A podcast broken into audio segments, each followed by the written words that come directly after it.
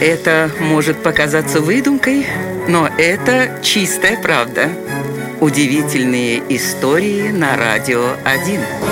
В 1913 году Албания объявила о своей независимости и отделилась от Османской империи. Ей срочно был необходим правитель, и тогда трон предложили турецкому принцу Халиму. Он, конечно же, согласился, о чем раструбили во всех газетах, но попросил немного времени, чтобы собрать вещи перед приездом в новый дворец. А тем временем в албанский город Дурас прибыл немецкий авантюрист Отто Витте.